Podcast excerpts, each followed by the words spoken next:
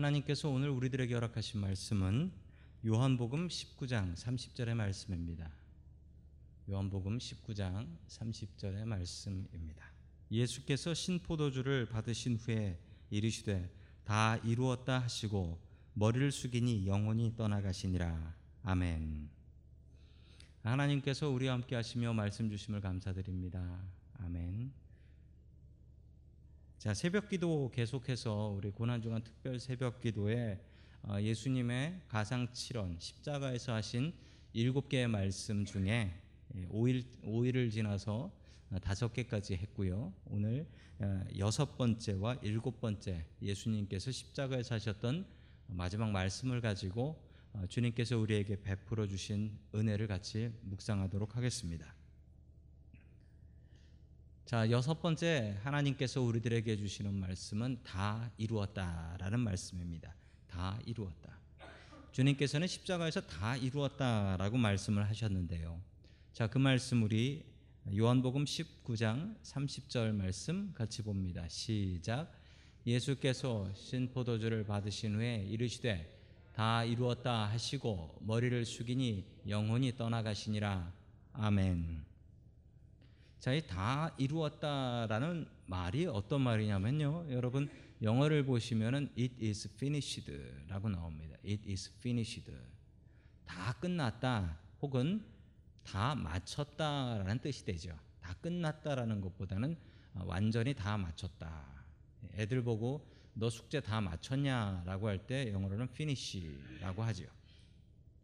자, 그런데 이 말이 그 그리스 말로 헬라어라고 하는 그리스 말로는 테텔레스타이라고 씁니다. 왜 저 말을 알 필요가 있냐면 저 말은 당시에 자주 쓰이는 말이었습니다. 테텔레스타이. 저 말은 그냥 일반적으로 생활하면서 많이 쓰던 말이었어요. 저 말은 어떤 때 썼냐면 야 너 숙제 다 했냐? 그러면 애가 테텔레스타이라고 합니다. 그럼 뭐냐면 숙제 완전히 다 했어요. 그런 뜻이 됩니다. 그림 그리는 사람이 그림을 그리는데 아이고 화가 양반 그림 다 그렸습니까? 라고 물어보면 화가 양반이 그림 다 그렸으면 이렇게 얘기합니다. 테텔레스타이라고 얘기해요. 또 우리가 알 수 없는 아주 엉뚱한 느낌의 말이 있는데 이 테텔레스타이는 어, 다 갚아버렸다라는 뜻이 됩니다. 영어로 하면 pay off.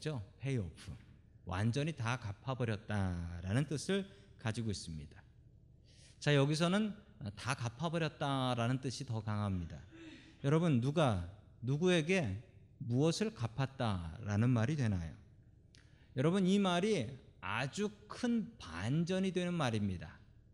아주 큰 반전이 되는데, 사탄의 계획은 이랬습니다. 사탄은 예수님의 제자 12명이 있는데 그 중에 한 사람을 유혹해서 그 한 사람이 자기 사랑하는 스승을 팔아먹는 것 이렇게 계획을 짠 거였어요. 그 제자가 배신해서 예수님을 대제사장한테 넘기고 대제사장은 빌라도한테 넘겨서 정말 비참하게도 사랑하는 자기 백성들을 위해서 오신 하나님을 그 백성들이 잡아서 죽인다. 이게 사탄의 계획이었습니다. 그리고 십자가에 예수님을 매달은 순간 사탄은 내가 승리했다. 라고 소리 지르고 아, 하나님의 구원 계획은 실패했다 라고 하나님을 비웃었을 것입니다. 그런데 여러분 이 말 한마디가 완전한 반전을 이룹니다. 완전히 턴오버가 돼 버려요. 다 이루었다. 도대체 이 말이 무슨 말인가요? 여러분 여기서 사탄이 속은 것입니다. 여지껏 속았구나. 이게 예수님의 계획이었구나. 맞습니다. 이게 예수님의 계획이었는데 사탄에게 당하는 척 그리고 자기 제자한테 팔리는 척 하셨지만 오히려 이것은 예수님의 계획이셨습니다. 어떤 계획이셨냐면 더 이상 더 이상 자신의 몸을 심판의 제물로 내어 놓으시어 더 이상은 제사 드리지 않고도 예수님을 믿는 자에게 구원의 길을 열어 주시려는 예수님의 계획이셨습니다. 그러기 위해서는 자기 자신이 십자가에서 제물로 돌아가실 수밖에 없었기 때문이지요. 여러분 그 반전 완전한 반전을 이루는 말이 다 이루었다라는 말입니다. 아마 사탄은 이 이야기를 듣고 땅을 치면서 후회했을 것입니다. 하나님의 뜻은 분명히 이루어집니다. 여러분 정말 그렇습니다. 사람이 어떤 계획을 하던 사람이 어떤 계획에 실패하던 여러분 그것과 상관없이 하나님의 계획은 분명히 이루어집니다. 하나님의 계획은 신실하셔서 하나님의 계획은 분명히 완벽하게 이루어집니다. 우리가 어떤 계획을 했다 실패했다 할지라도 우리가 어떤 계획을 해서 성공했다 할지라도 여러분 그 모든 것의 위에는 하나님의 계획이 있습니다. 여러분 하나님의 계획은 완벽하십니다. 그 능력의 하나님의 계획을 바라보시면서 오늘 주님께서 주신 말씀 다 이루었다. 이 말씀 믿는 자에게 구원이 있습니다. 주님께서 하신 이 말씀처럼 주님께서 우리를 위해서 고통당하신 것 믿고 그 다 이루었다라는 것 믿고 구원의 길을 따라갈 수 있는 저와 여러분들 될 수 있기를 주의 이름으로 간절히 축원합니다. 아멘. 마지막 일곱 번째 하나님께서 우리들에게 주시는 말씀은 아버지 내 영혼을 아버지 손에 부탁하나이다 라는 말씀입니다. 자, 우리 누가복음 23장 46절의 말씀 같이 보겠습니다. 시작. 예수께서 큰 소리로 불러 이르시되 아버지 내 영혼을 아버지 손에 부탁하나이다 하고 이 말씀을 하신 후 숨지시니라. 아멘. 마지막 일곱 번째 말씀은 아버지 내 영혼을 아버지 손에 부탁하나이다라는 말씀이었습니다. 여러분 왜 십자가에서 일곱 개의 말씀을 하셨냐면 성경의 7은 하나님의 숫자요 완전 수라고 합니다. 예수님께서는 그 십자가의 그 고통 속에서도 하나님의 뜻을 이루기 위해서 구약 성경에 있었던 말씀 이루기 위한 말씀을 하시고 정확히 더도 말고 덜도 말고 일곱 개의 말씀을 통하여 하나님의 뜻을 이루어 주신 것입니다. 예수님이 그러셨던 것처럼 우리들도 우리들의 삶을 통하여 하나님의 뜻과 계획을 이룰 수 있기를 주님의 이름으로 간절히 축원합니다. 아멘. 제가 다음 주에 한국을 방문합니다. 예, 저희 교단 총회가 있어서 그 총회차 한국을 방문하게 되는데 뭐 제가 하던 일들을 다른 사람들에게 다른 분들에게 부탁을 드려야 되는데 제가 부탁드릴 분들이 있다라는 것이 참 감사하다고 생각했습니다. 어, 제가 하던 일들을 다른 분들에게 부탁할 수 있고 설교를 부탁할 수 있고 사회를 부탁할 수 있고 축도를 부탁할 수 있고 어, 이런 부탁할 수 있는 분들이 있다라는 것이 참 감사했습니다. 만약에 제가 부탁할 사람이 없다면 제가 어떻게 어, 주일 빠지고 한국 다녀올 수가 있겠습니까? 여러분들 중에는 야 목사님은 참 좋겠다. 나는 내일을 부탁할 사람이 없어서 휴가 못 가는데 이런 분들도 계시죠. 예, 특히 우리 가정주부분들 예. 내 대신 해줄 사람이 없다. 그래서 힘들어하시는 분들도 계신 줄로 믿습니다. 여러분 내가 부탁할 수 있다라는 사람, 부탁할 수 있는 사람이 있다라는 것으로 이게 얼마나 행복한 일인지 모릅니다. 우리에게는 하나님이 계십니다. 우리가 우리의 인생 전체를 다 갖다 맡길 수 있는 하나님, 그 하나님이 계십니다. 여러분 잠시 뒤에 기도, 기도하실 때 여러분의 기도 제목들 하나님 앞에 모두 다 맡기십시오. 모두 다 부탁하십시오. 여러분 우리가 맡길 수 있는 분이 있다라는 것이 얼마나 행복하고 얼마나 기쁜 일인지 모릅니다. 게다가 든든하게 맡아주실 수 있는 분이 있으니 얼마나 감사한지 모릅니다. 여러분 어쩔 수 없이 누군가에게 부탁을 했는데 영 그 사람이 믿음직하지 않은 경우가 있지요. 부탁하고 나서 더 걱정되는 경우도 있지요. 내가 저 사람한테 맡겼는데 잘하고 있는지 너무나 염려가 된다. 이런 사람들 있지요. 그런 사람들이 있습니다.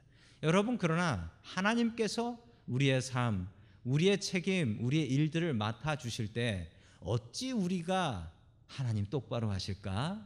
이렇게 걱정하겠습니까? 여러분, 우리의 일들과 우리의 인생을 맡아 주실 하나님 계셔서 우리는 너무나 행복합니다. 주님께서는 그것을 보여주셨습니다. 아버지여, 내 영혼을 아버지 손에 부탁하나이다. 이 부탁 받아주실 분이 계시고, 이 부탁받은 하나님 너무나 든든하여서 걱정할 필요 없는 하나님이 계십니다. 그 하나님 때문에 우리는 든든합니다. 우리의 인생 든든한 줄로 믿으시기 바랍니다. 아멘.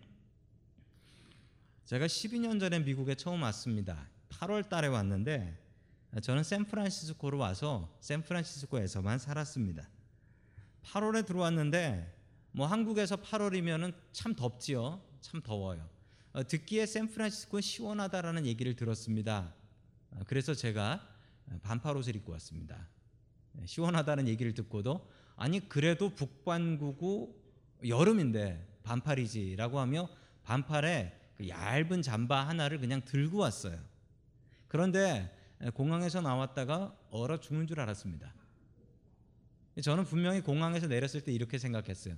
참 에어컨이 잘 나오는구나 생각하고 내렸는데 밖에 나가면 따뜻하겠거니 했는데 밖이 더 추워요.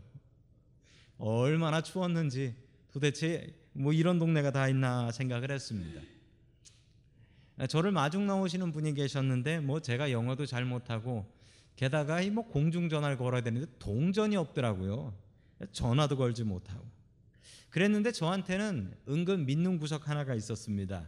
여기 여기서 먼저 와서 공부하고 있었던 제 동기생 목사님이 계셨는데 그분이 분명히 차 몰고 공항까지 나온다 라고 약속을 하셨기 때문입니다. 그 얼마 뒤에 조금 헤매다가 그 동기생 목사님을 만났고 어, 제 낯선 미국 생활은 그렇게 시작이 되었습니다. 그 부탁한 동기생 목사님이 오셨는데 차를 얼마나 큰 걸 가져오셨든지 그 15인승 밴을 가져오셨어요. 15인승 밴을. 거기다가 짐을 싣고 신학교까지 가는데 얼마나 든든하고 얼마나 감사하든지. 조금 전까지는 알지도 못하는 사람들 영어도 안 되고 동전도 없어 전화 못 해서 얼마나 힘들었는데 아니 그분이 그 큰 차 몰고 오고 나서 타라고 하니까 한국말로 타라고 하는데 얼마나 든든하고 고맙던지 여러분 아마 우리가 천국 갔을 때 이런 느낌 받지 않을까 싶습니다. 천국이 아무리 좋다고 해도 뭘 알아야 천국이지요. 그런데 거기 가면 천국 문 앞에서 아는 분한분 만나게 됩니다. 바로 그분이 하나님이십니다. 예수님이십니다. 그분 만나게 되면 여지껏 아이고 나는 여기가 어딘지를 모르고 말이 안 통하고 동전이 없고 이런 근심 걱정은 다 날아가 버립니다. 그냥 든든하고 편안해집니다. 뭐 하나 있으면 내가 부탁할 사람 하나 있으면 내가 아는 사람 그 한, 사람 하나만 있으면 세상이 달라집니다. 여러분 우리에게는 예수님께서 보여주신 말씀처럼 우리의 인생을 부탁할 아버지 하나님이 계십니다. 여러분 그 하나님 한 분 계시면 세상이 변하지 않는다 할지라도 내 삶이 든든해집니다. 여러분 우리가 우리의 인생을 부탁할 든든한 하나님 계신 것에 감사하며 우리가 힘겹고 어렵고 우리의 삶 속에서 괴로운 일들 당할 때마다 그 일들 하나님 앞에 내려놓으며 하나님 아버지 손에 이 문제를 부탁하나이다 라고 기도하는 저와 여러분들 될 수 있기를 주님의 이름으로 간절히 축원합니다. 아멘.